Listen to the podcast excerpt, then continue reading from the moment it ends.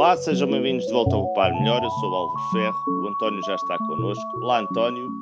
Olá, Álvaro. António, então pegámos nos projetos novos que se falava com os sensores. Uh, o post saiu este domingo e também durante a semana saiu um post relativamente a isso. Mas tu usaste os teus sensores do costume, os teus termómetros e andaste a medir qualquer coisa. O que é que tu andaste a medir? Uh, andei a medir basicamente a temperatura do sótão junto. Sótão, o que é que fazes no sótão? junto meio. Ah, o sótão é a parte mais fresca cá de casa.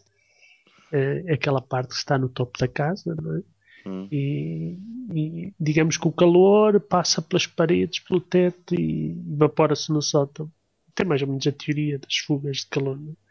Mas no nosso sótão, uh, como ele é a parte mais fresca da casa, normalmente eu gosto de medir as temperaturas aí porque se aí está frio, Uh, no resto da casa estará mais quentinho, se está calor, no resto da casa também estará quentinho. Uh, e então, neste caso, no fim de semana passado, medi as temperaturas do sótão, pus os gráficos, os, os termómetros a medir durante vários dias, e depois, num dos dias mais quentinhos, portanto, no sábado anterior à Páscoa, abri as janelas, pus a casa a arejar como deve ser, isto é, a corrente estar a passar de uns lados para os outros. Esteve uns dias muito quentinhos, acho que todos nos recordamos que estiveram uns dias quentinhos, e como eu sabia que na semana a seguir vinham uns dias frescos, basicamente a ideia foi armazenar o calor cá em casa. E para isso, basicamente registrei o evento com os termómetros. E o que é que concluís com, essa, com esse registro?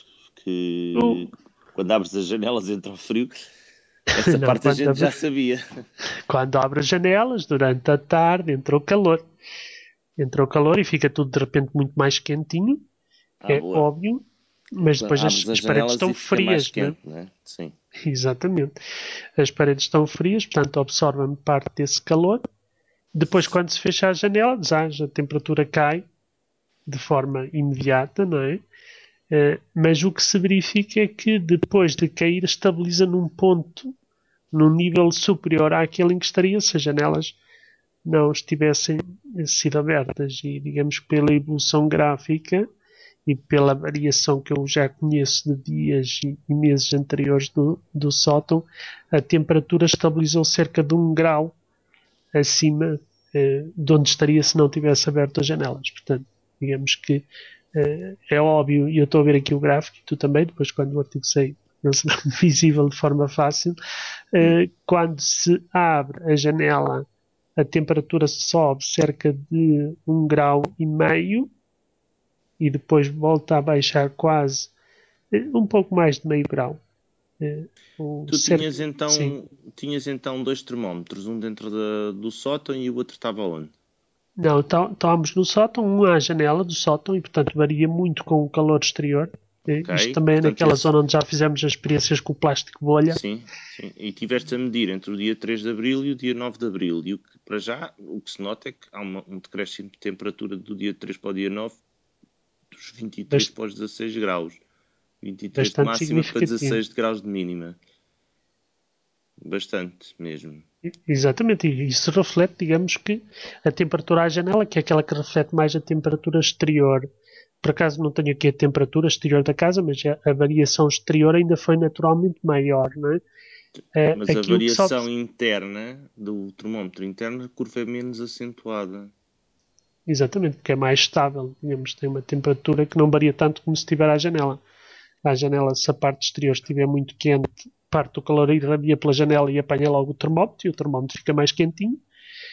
Quando está bastante mais fresco da parte de fora da janela, também o, te o termómetro que está junto à janela eh, revela uma descida mais significativa. O termómetro que está no interior do sótão, digamos que tem uma temperatura mais estável, que é aquela que corresponde mais à temperatura dentro de, das nossas casas. Ou dito de outra forma, se estivermos num quarto, a temperatura no meio do quarto durante o dia é mais fresco do que estar à janela, não é? Mas durante a noite, se nos encostarmos à janela, sentimos aquele frio que basicamente, digamos que passa do exterior para, para o interior do quarto, não é? Hum. E portanto, digamos que a variação dentro da habitação é sempre uma variação mais estável do que aquela junto às paredes ou junto às janelas, como, como é o caso.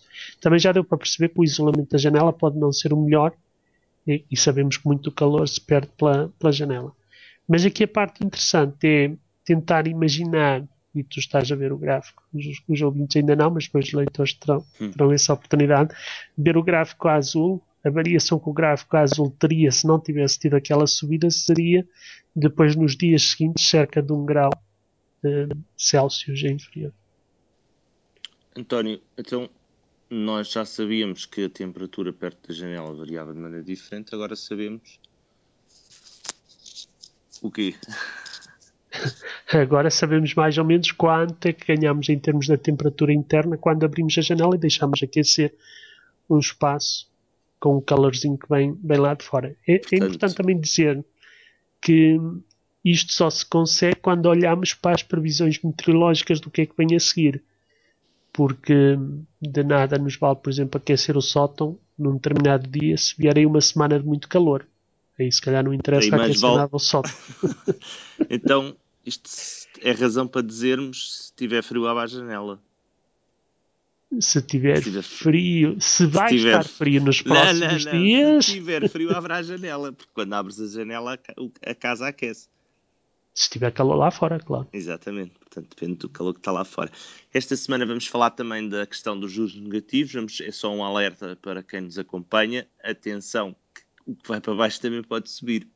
Se o que vai para cima pode cair, o que vai para baixo também pode vir a subir. António, tu tens algum empréstimo de taxa de juro variável? Sim. E estás, estás a acompanhar o Euribor a 3 meses, a 6 meses? A 6, a 6 meses. A 6. A maior parte das pessoas está a 3 ou a 6. Mas o, o Euribor, que é a taxa de referência que a maior parte dos bancos estão a usar neste momento, a um mês já está em valores realmente negativos. Exato, assim, já está há algum tempo. Já está há algum tempo, já obrigou a uma atuação do Banco de Portugal.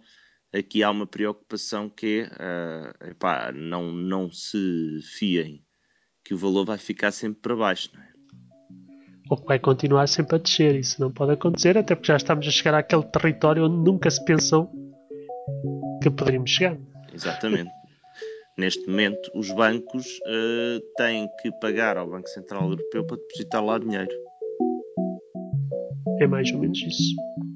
Não tem que pagar, ou seja, não vão receber, não é? Mas vai dar no mesmo. António, esta semana ficamos por aqui. Obrigado, António. Adeus, Álvaro. thank you